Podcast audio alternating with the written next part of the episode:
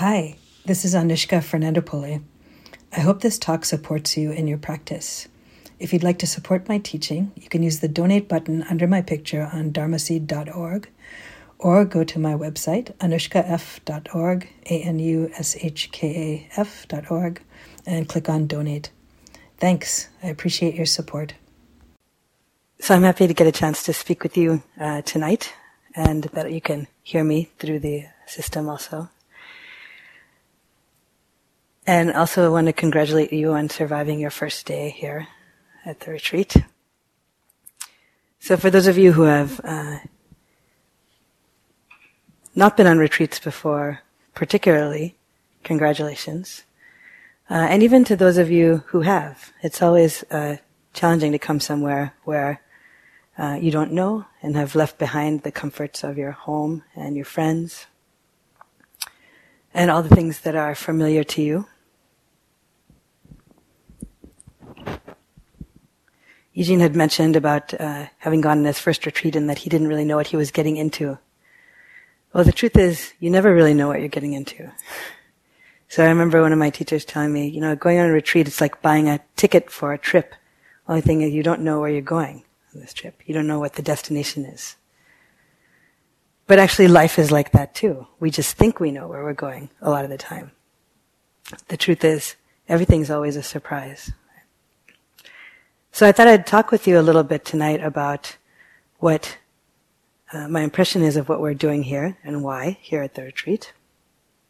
Share with you some of the teachings uh, that underlie some of the practices that we're doing here. And also delve some into some of the things that we've done to uh, set up retreat, the refuges, the precepts, and talk about the connection to what we're doing here in the practice today. So in the beginning of the retreat, Eugene had uh, read this quote, which I like a lot from the Satipatthana Sutta, the Foundations of Mindfulness. And it's about this practice that we're doing here. So this is the direct path for the purification of beings, for the surmounting of sorrow and lamentation, for the disappearance of pain and grief, for the attainment of the true way, for the realization of nibbana, namely the four foundations of mindfulness. So that sounds like a pretty good promise there, right? This is the direct path the purification of beings, surmounting of sorrow and lamentation. So who does not want that, right? Wouldn't you like to surmount sorrow and lamentation? Uh, would you like your pain and grief to disappear? So if this was a product that you saw advertised, you would want to uh, check out what that was, right? If you saw this on TV or, you know, if a pop-up ad came up on your browser, right? You'd be interested. What is this thing they're talking about, right? And actually, I think all of us as uh, human beings, and in fact, actually all animals too, are seeking this. We would all like to be free of pain, grief, right? We'd all, all like to be past sorrow, lamentation, grief. Right? So what's the way that we usually uh, do this? So we try and uh, do the best that we can to bumble around in the world looking for uh, ways to be free of our suffering. And in this effort, we look to many different things. So we look to many different things as a refuge. And in the beginning of this retreat, we took the uh, three refuges as Pam had uh, guided us in them. Right? And refuge is like a place of safety, right? Like what is a place of safety for us? What is a place that we can go to for security, for comfort? What can we really rely on? So if you think about it, what are the different things that you have used or do use in your life for this kind of a refuge? So in a mundane sense, there are ways in which we use things as a refuge. So I live in uh, San Francisco, and uh, in the city, there are at some places little bus shelters, right? So there's little glass things with a top. So around this time of year, as we get to the winter, it starts to rain, and you take refuge under these things if you're waiting for the bus. So, what are the things that we look for in our life in this way? And how well do they work? So you can reflect for yourself on, you know, what do I, what do I look for for comfort? What do I look for as, for safety, for shelter, right? So sometimes it's literally a shelter, right? A, a home, one of the great American ones is to, uh, you know, buy your own home, you know, secure your own house. That will be a place of refuge for you, security. For some people, it's a relationship, right? If I just find the right person, you know, then my life will be good. Someone uh, who I can go through life with as a refuge. For some people, it's a job or a career, right? I want to find a good job. I want to find a career satisfying to me. For many people, it's money. Right? If I make a certain amount of money, right, that'll be my uh, safety, my refuge. Right? So now I'm not knocking any of this as uh, aspects of life that can be good. So to have a good partner, to have a good place to live, to have enough money, right? Sometimes uh, we look for uh, being healthy. For some people, find it in being uh, young or good looking for a little while, at least.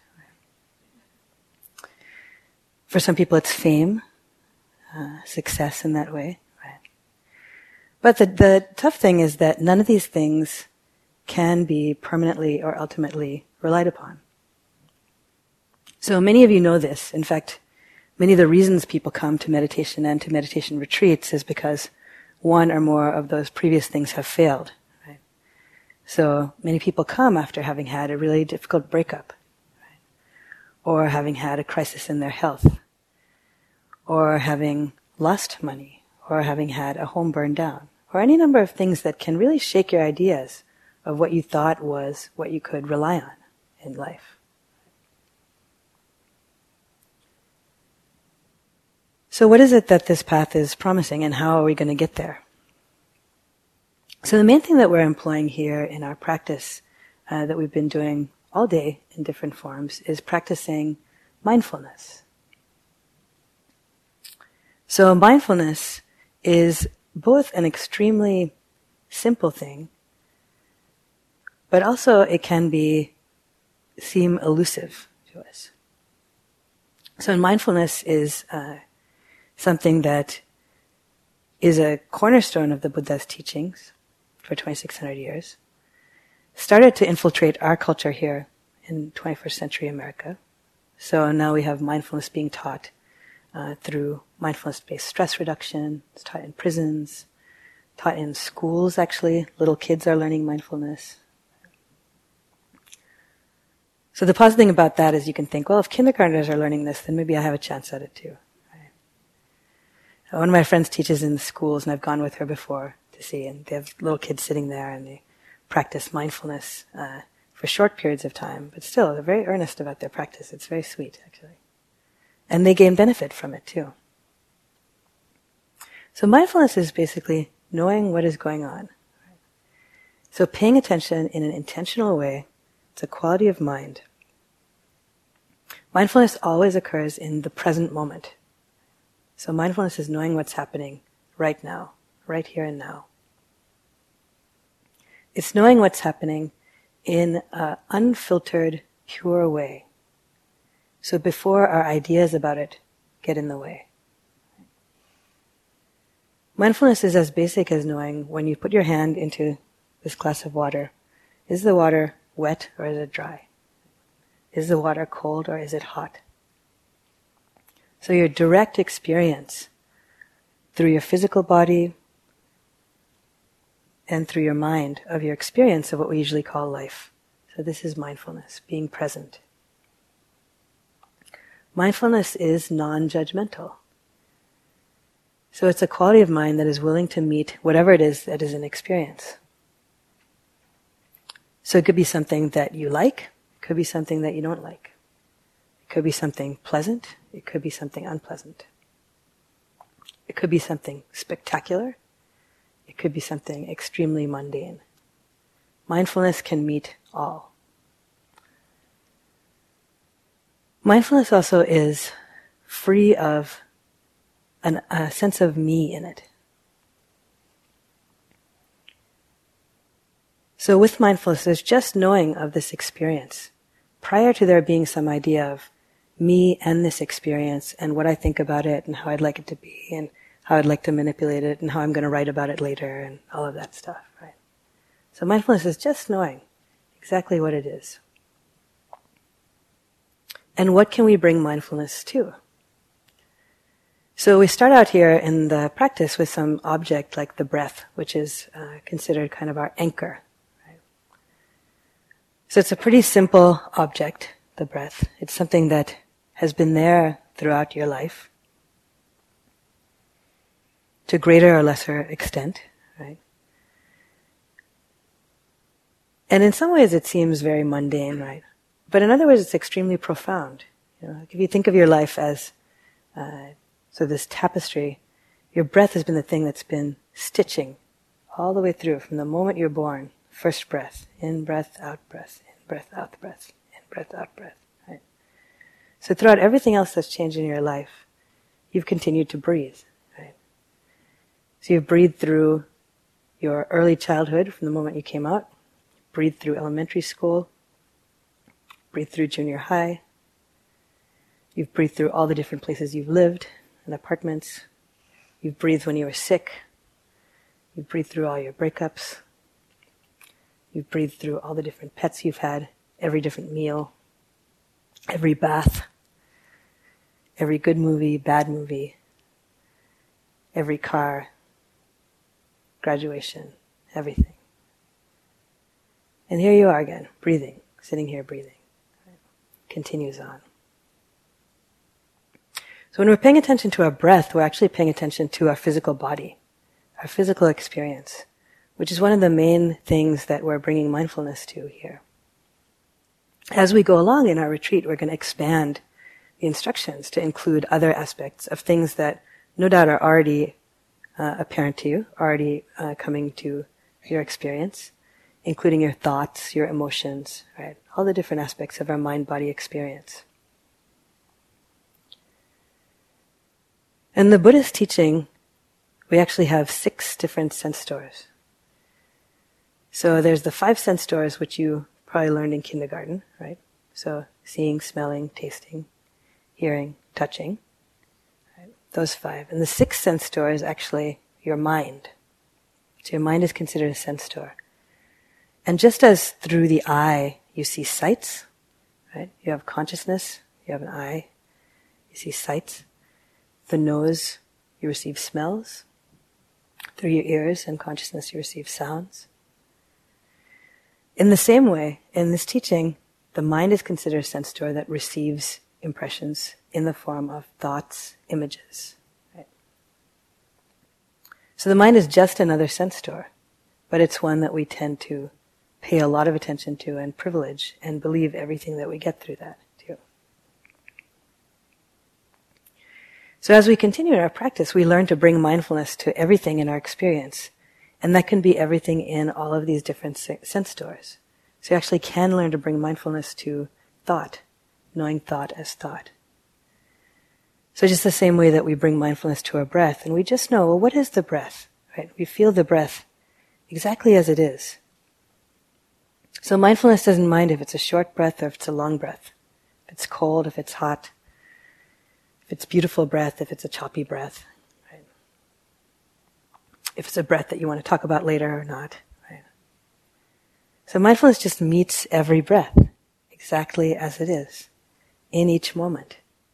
And not only does it meet each breath, it meets the beginning of the breath, it meets the middle of the breath, it meets the end of the breath. Letting go each time.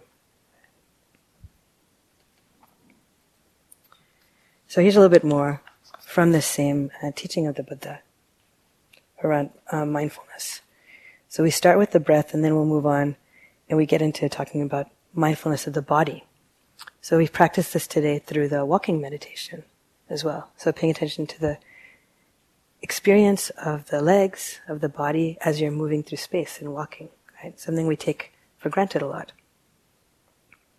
So here's the Buddha's instructions around this in the four postures, uh, which Pam had mentioned in the instructions standing, sitting, lying down, walking. So when walking, a bhikkhu, practitioner, understands I'm walking. When standing, she understands I'm standing. When sitting, she understands I'm sitting. When lying down, she understands I am lying down. Or understands accordingly, however her body is disposed. So you can be mindful of your body, whatever is happening with it. A bhikkhu practitioner is one who acts in full awareness when going forward and returning, who acts in full awareness when looking ahead and looking away, who acts in full awareness when flexing and extending their limbs, who acts in full awareness when wearing their robes and carrying their outer robe and bowl, so when getting dressed, right? And with the clothes you have on, who acts in full awareness when eating, drinking, consuming food, and tasting, so eating meditation there who acts in full awareness when defecating and urinating. So this was not put on the schedule specifically, but also part of our practice. Who acts in full awareness when walking, standing, sitting, falling asleep, waking up, talking, and keeping silent. So, you know, the title of our retreat here, Discovering Presence in Each Moment. You can see that the Buddha was on the same page with this too, right? So there's not a lot that's left out of that, right? You're eating, you're getting dressed, you're walking around, you're going to the bathroom. It is all part of your practice. Right? So this may sound like kind of relentless when you hear it like this, like, oh no, meditating in every moment all this time. It's just. But the practice is just very gentle one. So this is also a helpful thing to keep in mind. Is you know the being present is something you can do in every moment, right? And also that we forget sometimes too. But the effort to be present can be very gentle, very gentle, very kind, right? So as light is just right now, knowing like, well, what, what, what does it feel like where your hands are? Whatever they're doing. There's no right position right now. But just feeling your hands where they are. Like actually do this, right? You don't have to look at them. Just know what it feels like. Is it hot? Is it cold? Is there pressure? Tingling? You don't need to close your eyes. So in that moment, you're becoming mindful. You're mindful of your bodily sensations. And it just takes a slight effort to tune into that. You don't need to bear down really hard. In fact, bearing down really hard is actually counterproductive. Right?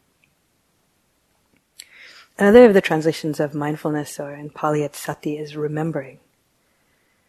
And this is interesting too because it's not hard to do, but it's hard to remember to do, right? And it's hard to remember to do continuously. But that's actually what we're doing here in this practice, is practicing. So as we've tried to suggest in the instructions, you don't need to worry how many times that you drift off or go away or forget what you're doing here. Just each time you remember and come back is a moment in which you're actually cultivating this quality of presence? Cultivating this sense of being present.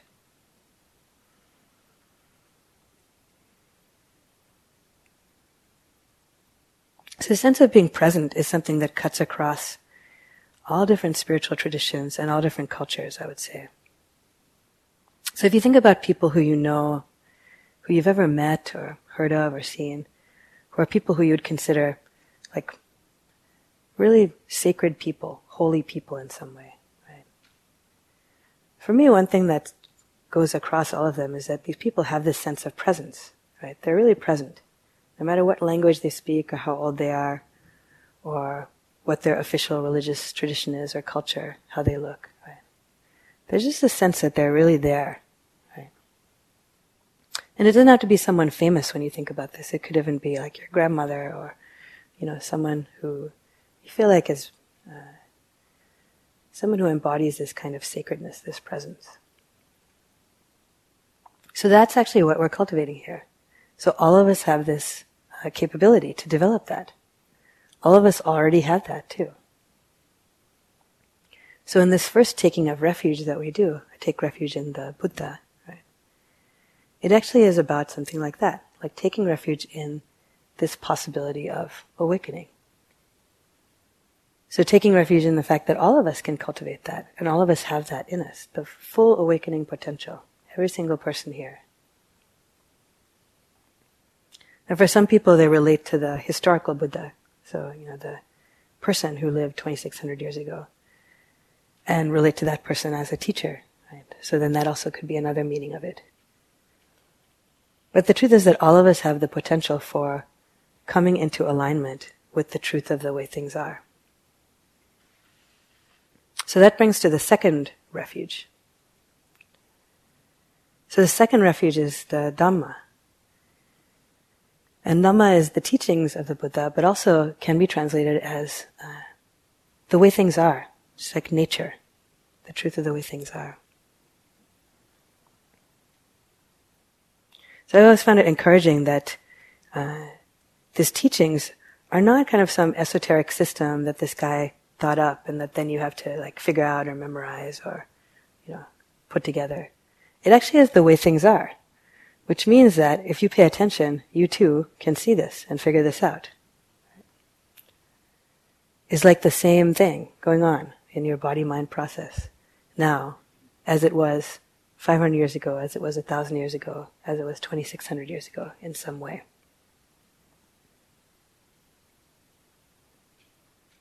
So basically what we're doing here in developing this sense of presence is aligning ourselves more and more with the way things actually are. Right? So you're aligning yourselves more and more with the Dharma, with the truth, with nature. Right? And the more that we are actually aligned with that, the more harmonious our life is. The more we can trust, the more we live without stress, without suffering, and the less suffering that we cause for other people as well.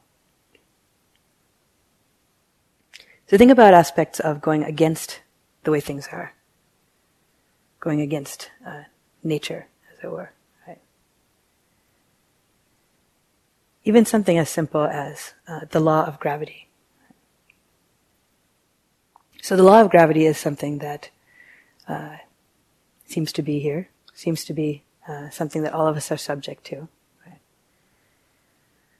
But who made up the law of gravity? Who is running the law of gravity? Can you escape the law of gravity?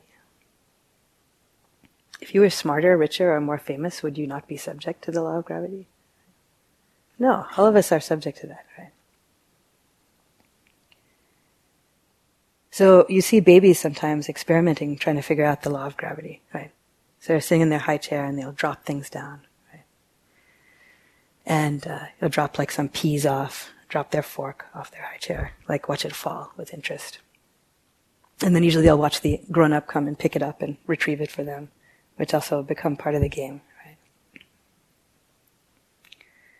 But as they do this, they're learning about it. Like you drop things and they always seem to fall, right? And uh, as you do this, you start to realize like that just seems to be the way things are. It actually doesn't matter who's running it, or it doesn't matter uh, any of the other theory behind it, but that's true. So then you learn to live more in alignment with that. So I learned like, oh, okay, if I want to place this little bottle, if I place it in midair, it's going to fall. Right? So more successful will be if I place it on this shelf. Right? If I take this glass of water, if I try to place it in midair, right? it's going to break, right? And the water's going to go everywhere, right? But if I try to live in alignment with the law of gravity, then I place it over here, be less of a mess, uh, less broken glass and water around. Right? So it's similar to this aligning your life with the Dharma, aligning your life with the way things really are, right?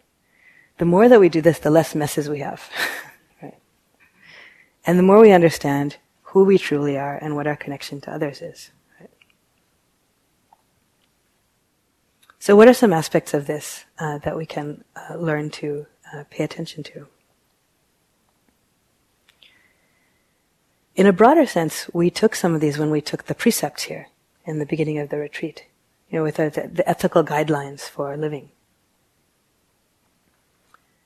So, in a larger sense, these ethical guidelines are actually both the articulation of how someone who is completely aligned with the Dharma would live, right? And also good ways for us to live as we're on the path there.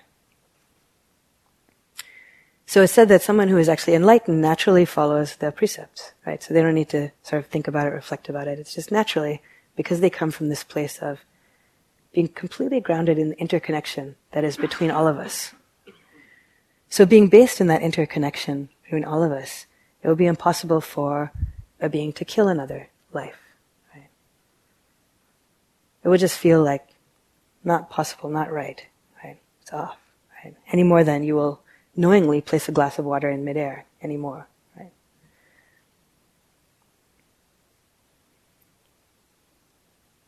So the precepts are both articulation of the way that one would be living, but also the way that one can live, right now, right here and now. And they point out also these different aspects of ways in which we mistakenly live and ways in which we go against the flow that cause suffering for ourselves and others.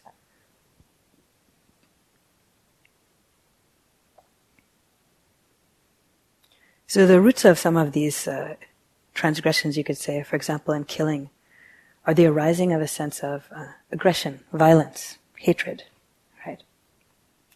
Or in the sense of wanting to take something that's not offered, to steal something, is the arising of a sense of greed, of acquisitiveness?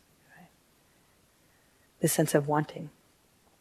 So those things arising, going unchecked, and us acting them out in some way.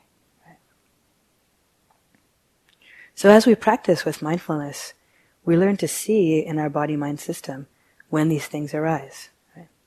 And as we see when these things arise, then we have some choice about when we want to act from them, what things we want to act from and what things we don't want to act from. Any of the transgressions of the precepts also happen when there's a sense of separation. So there's a sense of me over here, and there's a sense of you over there, and I want to hurt you or there's a sense of me over here and your thing over there, and I want that, right? Something like that. This sense of separation like that.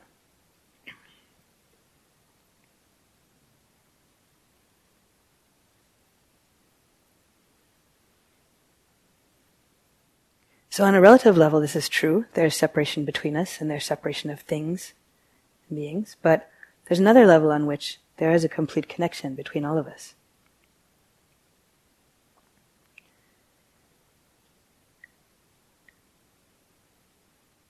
in some ways you could break the precepts up into the three main ones of so not killing, which could be from not harming. And then connected in the not killing is also the not harming through speech and not harming through use of sexuality. Then you'll have the part that's about not taking, the greed part, right? And then the part about the uh, intoxicants that cloud the mind is really about delusion. So not doing things that lead to clouding the mind, not seeing clearly. Right? So in the precepts, we actually have this articulation of what's often called the three main poisons of greed, hatred, delusion, and how those play out when we're not paying attention.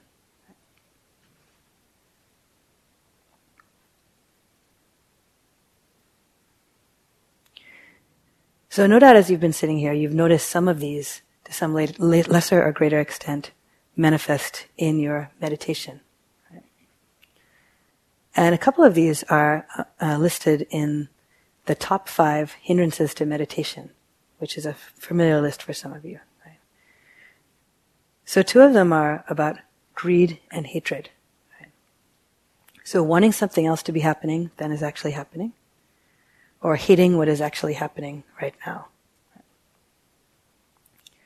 So none of these things actually have to be hindrances to your meditation because mindfulness can meet anything, as I mentioned before. Mindfulness can know all. So you can actually bring mindfulness to the experience of not wanting something to happen, or you can bring mindfulness to the experience of wanting something else. So for example, during the day today, it could be that at some point in your sittings you experience some amount of physical discomfort. Anyone here experience any physical discomfort today? Yes. Yes. And when you experience physical discomfort, how is that for you? What was your relationship to that? So here's one of the keys in this uh, whole thing is that it's not actually about what shows up, but about what is our relationship to that, right? So can we actually bring a sense of presence to that? Can we know that? Can we know even when we're hating it, right?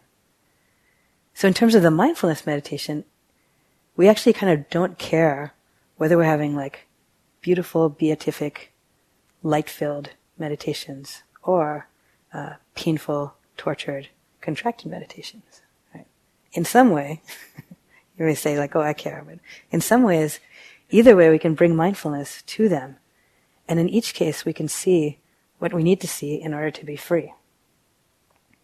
So, in the case of pain that occurs in your body, for example, you can meet that with mindfulness. And it could be a painful experience. It could be something that you know as unpleasant sensation in your body. Right? Or it could be something that is like my knee pain, which hurts, but which also I start having a giant story around, which includes how it came to be and what will happen if I don't move and uh, how this is similar to the last time that this happened and so on and so forth. Right? So it's helpful to bring mindfulness to all those different aspects of your experience in this case. Right? So usually we just have something unpleasant happen in our body and we start to hate it. So it's not bad enough there's something unpleasant happen. Our strategy is to hate it, right? To contract around it, to push it away, uh, and put a lot of energy into that cycle. Right? Mindfulness can actually just meet the experience as it is, and actually just know, like, okay, this is difficult. This is a difficult experience. This is unpleasant, and can actually investigate that sense of pain in the knee. Like, well, what is this really? Is my idea is knee pain? My idea is my right knee. My idea is, oh, this is going to go on for a long time if I don't move. You can actually bring mindfulness to that experience and know, well, what is it actually? Are there some heat? There's pulsing. It's actually not as solid as you think it is. Right? There's movement. It changes over time. Sometimes what's interesting is the knee pain actually disappears, but you're still thinking about it, right?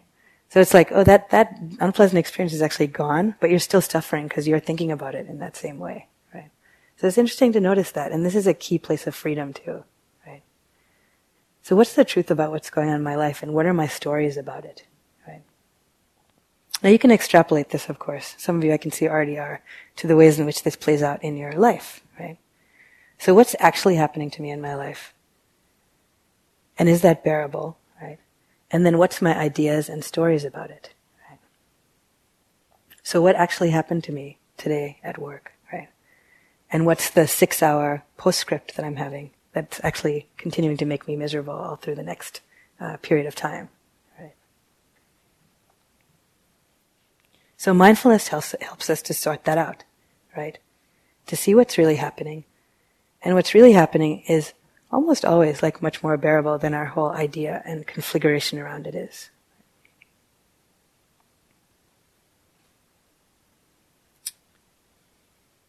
So I said there was a pair. There was this aversion, hatred kind of thing. And then there's the other side, which is when something good is happening, grasping after it. Right? So this sense of desire desire for something else to happen. Right?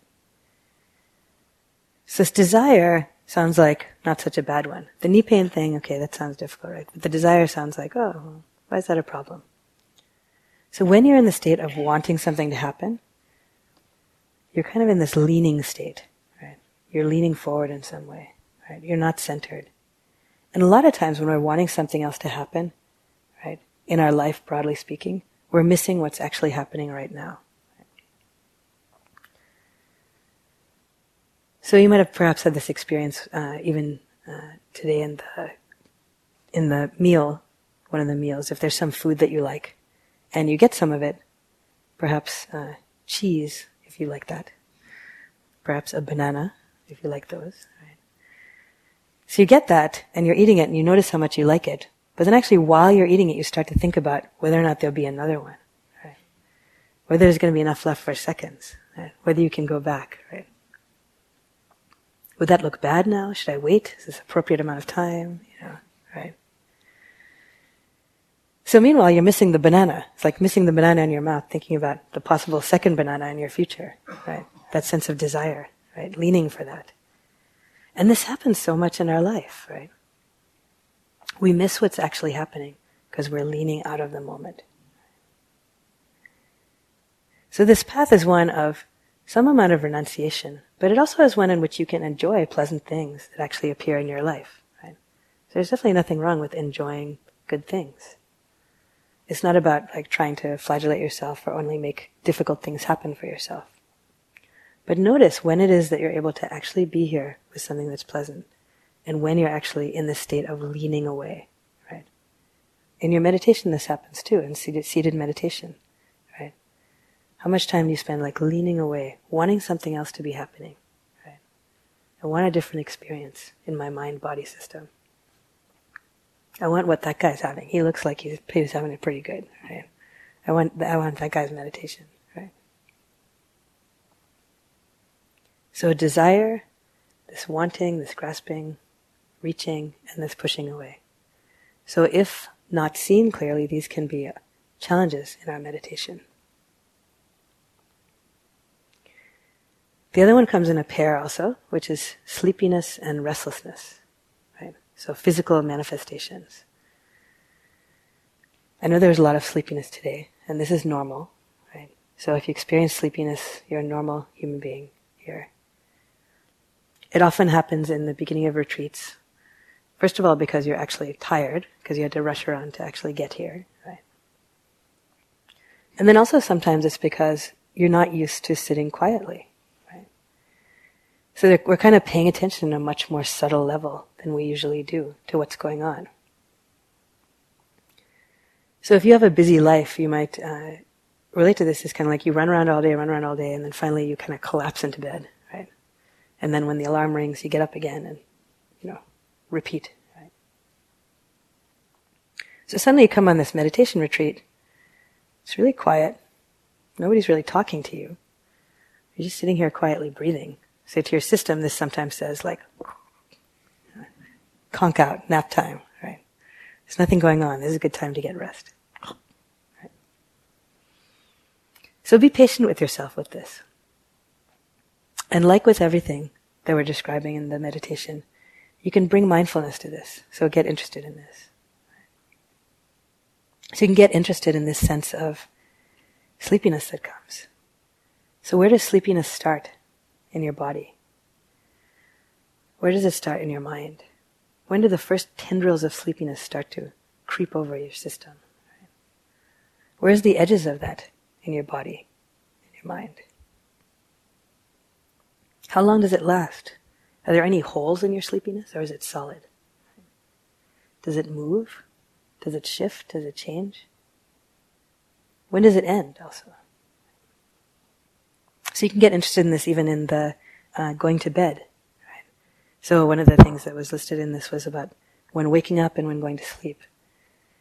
So you have to do this very gently, but you can actually pay attention to what it feels like as you're falling asleep. If you put too much energy, of course, then you won't fall asleep. You're just, you know, waiting to fall asleep. I'm waiting, I'm watching, right? Uh, but you can just pay attention to see, like, what does it feel like in my body? Right? Your body usually kind of relaxes in a different way. Right? What does it feel like as I'm drifting off to sleep? Right? Don't try too hard with this, but if you're interested, you can just check it out. Right? And then you can notice what does it feel like when you're waking up? Right? When you're in bed, when you first wake up. How do you know you're awake? How do you know the difference between dreaming and sleeping? Like, what does that feel like? How do you know when you first wake up, I'm awake, as opposed to being asleep? So you can get interested in these things like that very gently again. Like you don't need to do it too uh, with too much uh, intensity or uh, just gently bringing the sense of investigation to all different aspects of your life here. And this is a great place to do it. Right? Restlessness is the other side, which some of you might have had too. So restlessness manifests physically as feeling sometimes like you're going to jump out of your skin, right? Like a lot of energy, going on. A lot of energy in the mind also. Restlessness, thoughts going really, really fast, zinging around, right? It's kind of like a storm or something like that. So in practicing with restlessness, it's actually helpful to create a big container. So a lot of spaciousness for the restlessness. So instead of kind of bearing down and like trying to contain it, you actually kind of can do the opposite. So the metaphor that's used sometimes is that it's like if you have a, a, like say a horse that's like really restless and kicking around a lot. If you put it into a very small pen, it tends to get more agitated, right? Like kick the door down and make a big ruckus, right? But if you put it in a big field and just let it kick around, then kind of kicks around, kicks around, and then after a while it starts to mellow out a little bit. Or if it doesn't, it's okay because it's in a big field, right? So likewise, in your uh, sense of awareness, you actually kind of create a big container when you're feeling very restless. So you're sitting there and you feel like, oh, I'm going to jump out of my skin. Sometimes it helps to open your eyes. Sometimes you can imagine that the awareness that's holding this sense of restlessness, that's holding this sense in your body right now, is as large as the whole room. And this is a good room for it because it's got this very high ceiling, right? The corners, you know, very spacious. Right? So open up your sense of the container that's holding it. And then let it be there. Right? So alright, restlessness, let me know you. Right? Go ahead, kill me, let me feel you. Right? Knock around. This is the big field. So a sense of, of doing this, you already know how to do this um, visually. So for example, so I'm holding up this bell striker, right? So you can look at the bell striker, right? So visually look at the bell striker and you see it, right? And you're, you're looking very pointedly. So this is similar to focusing in a more specific way. And then I want you to relax your gaze so that you see actually this whole tableau here, right? So you see the whole space here, the teachers and the stage and the flowers and the Buddha and everything. So you're not looking directly at this striker anymore, but it still is within your field of vision, right? So you can still see it, it's there, but you're not as focused on it. So opened up that gaze, right? Opened up that space. So that's similar to how you can do that with this sense of creating space in your practice when there's something that's intense like this restlessness, right? So from trying to bear down it, just try and open up, create sense of spaciousness like that. So you can play with that a little bit too in your practice.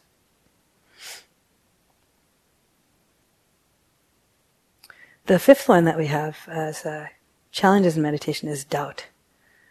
And some people have uh, reported this when we had our group interviews. This is actually a common one, in some ways the most pernicious and challenging, sneaky. It's a sneaky one. Sometimes people don't really um, talk about it that much because if you're not paying attention, basically you're caught in it a lot. So this isn't the kind of tradition in which we say, good, now that you've entered, you can have no more questions. From now on, you have to believe everything and do everything, and that's how it is, right? So asking questions is good, and investigating things is good. This kind of doubt is like kind of a uh, pesky, skeptical doubt that arises. So, for example, all of you apparently have decided to come on a meditation retreat. Right? But sometimes this voice comes up and say like, you shouldn't have come on this meditation retreat. Should have gone camping instead. Or maybe you should have waited until the New Year's retreat. That might have been a better time. It's much more profound at New Year's, right? Oh, I should have come at a different time when there's different teachers. Or maybe I should have gone on that yoga retreat, you know, so on and so forth. So you can spend a lot of time entertaining this kind of conversation in your head, right? Lots of time. Right? These were good conversations to entertain before you decided to come here. But now that you've decided to come here, let me suggest that this is now the voice of this doubt coming up. And I'd mentioned this in some of my groups that, you know, this kind of practice is really an experiential one. You know, this mindfulness, this whole practice. So it's not one that you need to sit around and like, well, I'll just think about it and I'll get it, right? So it's kind of like if you were um, hungry and there's like a bowl of soup there and you're wondering, I wonder if eating this bowl of soup is going to make me not hungry anymore. I wonder if this will satisfy my hunger. So sitting around thinking about it is not going to actually give you the answer to that. Like, well, it looks thick and it looks like there's good vegetables in it, so that probably will, but I don't usually like soup, so, you know, you actually have to eat the bowl of soup to know, is that going to work or not, right? So this is similar. So coming on a meditation retreat, and thinking about whether you should be on the meditation retreat is like sitting in front of a bowl of soup and thinking about or talking about it or writing about it when you're actually hungry, right? So what you want to do is actually eat the bowl of soup and then you can decide, no, soup's not for me or, yeah, that was good. That soup worked, right?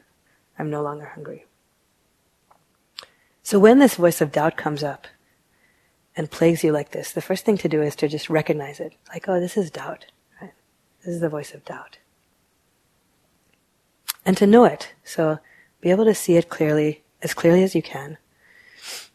Sometimes the way to recognize it was, is when you've been like sitting around thinking for a long, long time, right? Sometimes you can, it can actually help to reflect on the reasons for coming, to sort of, you know, counter this. Be like, no, this is why I wanted to come. I wanted to come for this reason, this reason, this reason? And let me try it, and then I'll decide whether it was good or not. sometimes it helps to sort of imagine this voice of doubt in some sort of like, even a sort of personified way. You know, it's kind of like this gremlin that visits you and is uh, plaguing you. So you're sitting there, minding your own business, trying to meditate. Pops up, like, should have gone on that yoga retreat. Yoga's much better. You're not moving enough here. Probably get really stiff, right? Voice of doubt here, right? So you imagine that. Uh, oh, there you are. Voice of doubt, right? You can actually dispatch it. Go for a hike. Go outside. I'm meditating now, right? You can send it away like that, right? You can also ex- experience, well, what is that like, doubt, as it manifests in my body? With all these things, you can investigate it like this. Like, what does it feel like? What does doubt feel like? So sometimes it feels like this, you know, um, a bunch of bees buzzing around my head. You know, it doesn't really allow me to settle, right? What does it feel like in your body and your mind? You know, get interested, get interested in that and know that.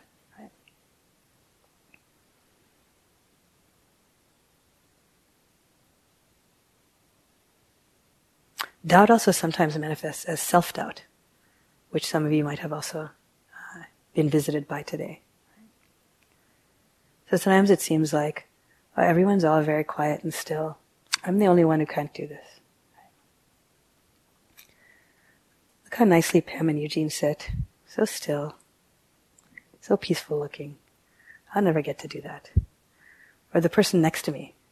You know, they haven't moved all day. So this is the voice of self-doubt, right? It's kind of a, a flavor of this general doubt, but it's pointing towards you right? And saying, oh, you can't do this, not for you. Yeah, they say 2,600 years and, you know, all these people have done this, but that's not, I can't do it. I'm the exception. I'm, I'm special, but not in a good way, right? So actually, all of these hindrances um, visited the historical Buddha, uh, the teacher of this uh, practice, during his practice. So I'll end just telling you a little bit about his story, right? which you can relate to perhaps.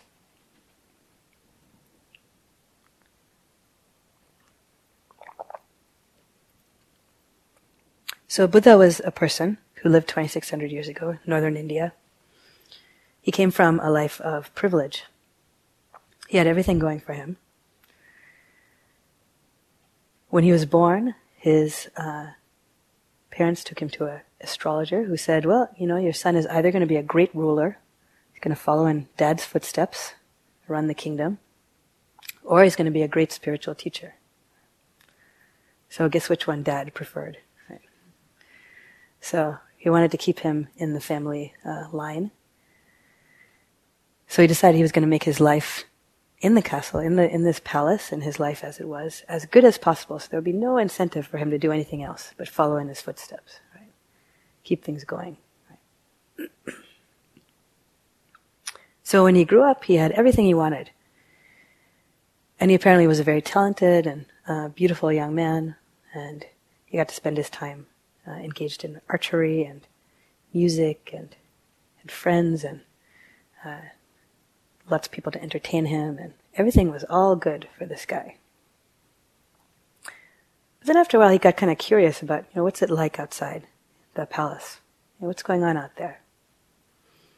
So he wanted to go take a look. His father tried to dissuade him as much as possible, but he wasn't going to be put off from this. So he decided to go out, and his father said, "Okay, you can go out. I'll give you a chariot. Chariot, you can go out but we'll tell you what time to go out. So in the meantime, at the time he was supposed to go out, they decided to make everything all perfect outside. Right? So they do this for dignitaries sometimes, right? So sweep the streets, clean everything up.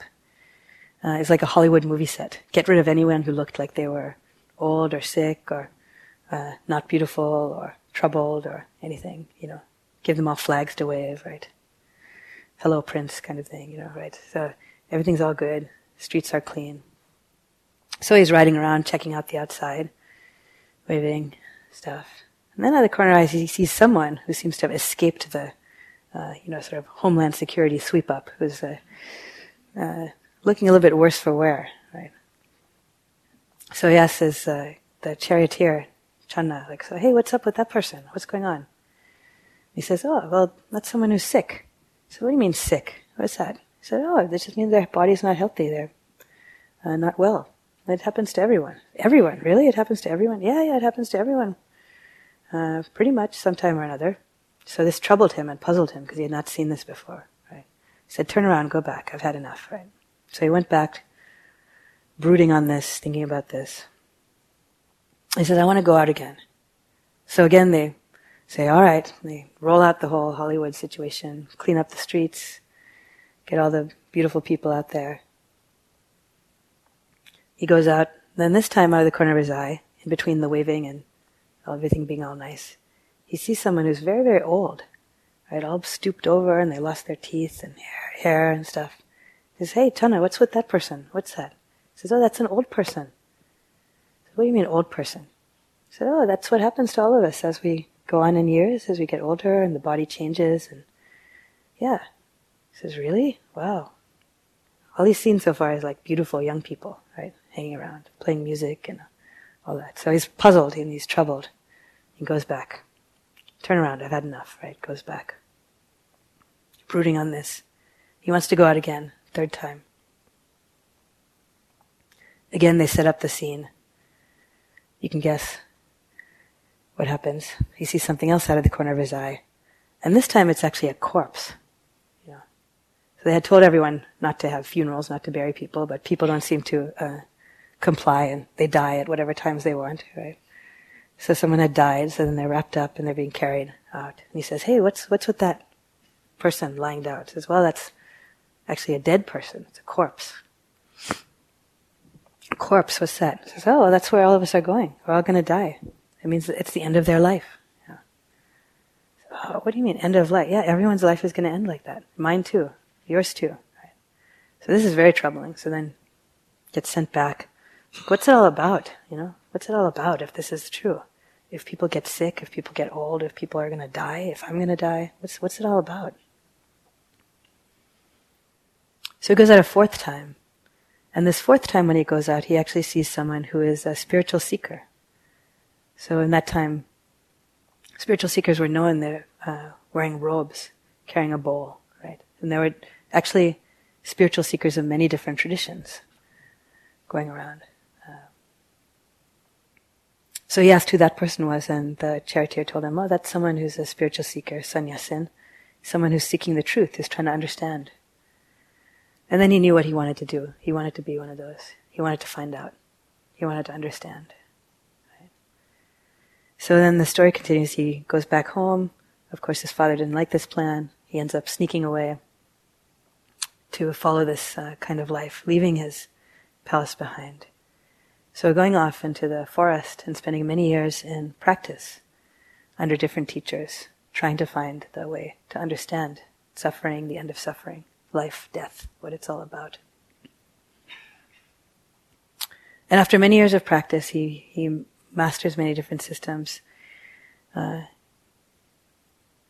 he finally finds his way, basically, through perfecting his experience and through his practice of mindfulness. And when he finally sits down to actually have his, what is his final ultimate pre-enlightenment sitting, he is actually assailed by all of these hindrances, by all of these factors. So he's sitting, this posture like this.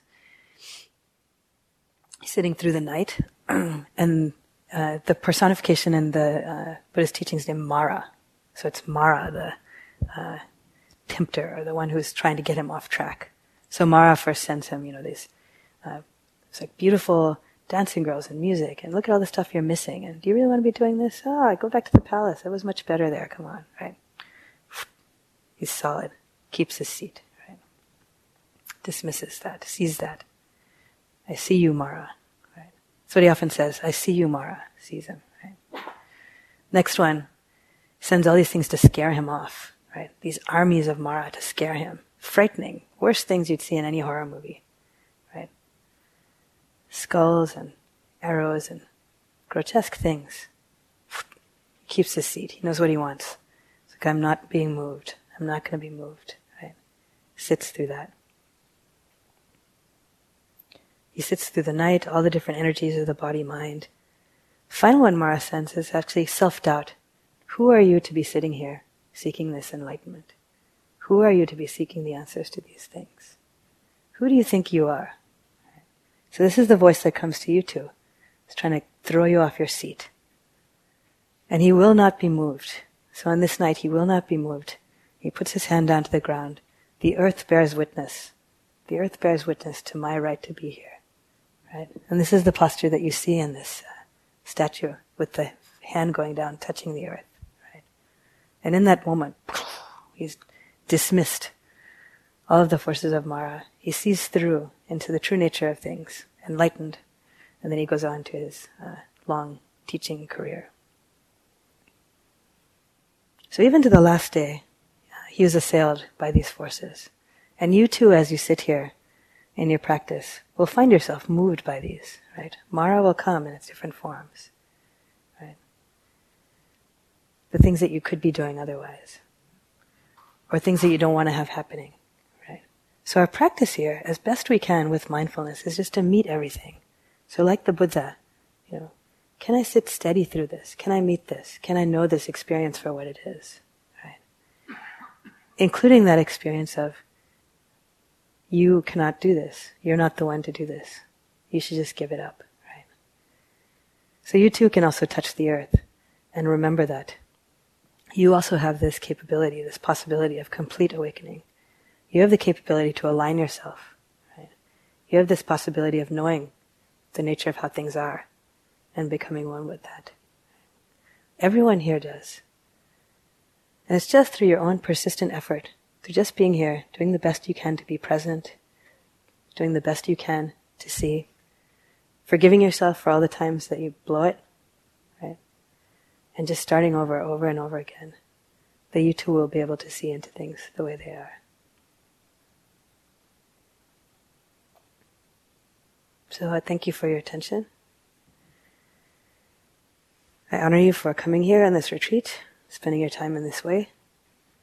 It's not easy to do. And we can sit together for a moment, just like the Buddha did. Let whatever comes in the next few minutes come. And you too cannot be moved.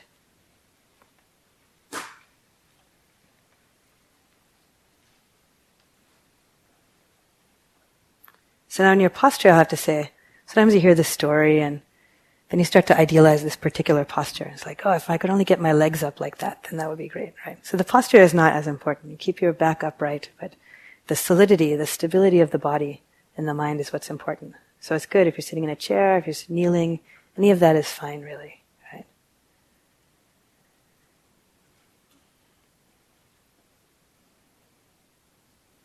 So connecting again with your own body.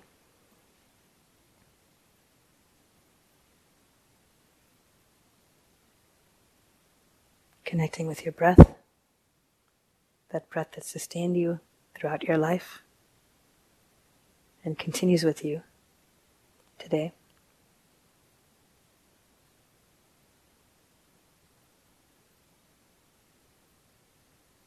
Appreciating yourself and your courage for being here.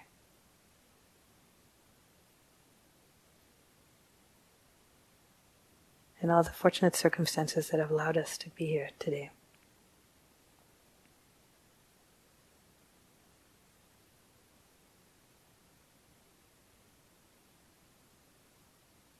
Can let the words go that you've heard. Just return to presence.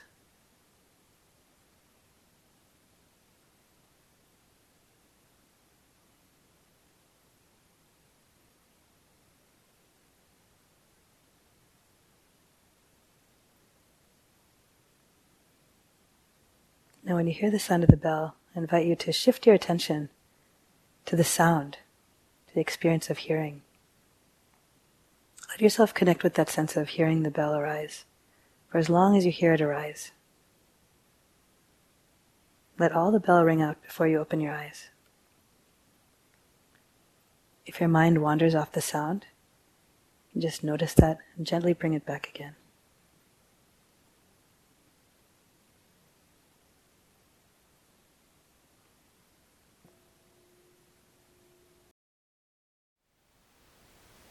Thank you for listening.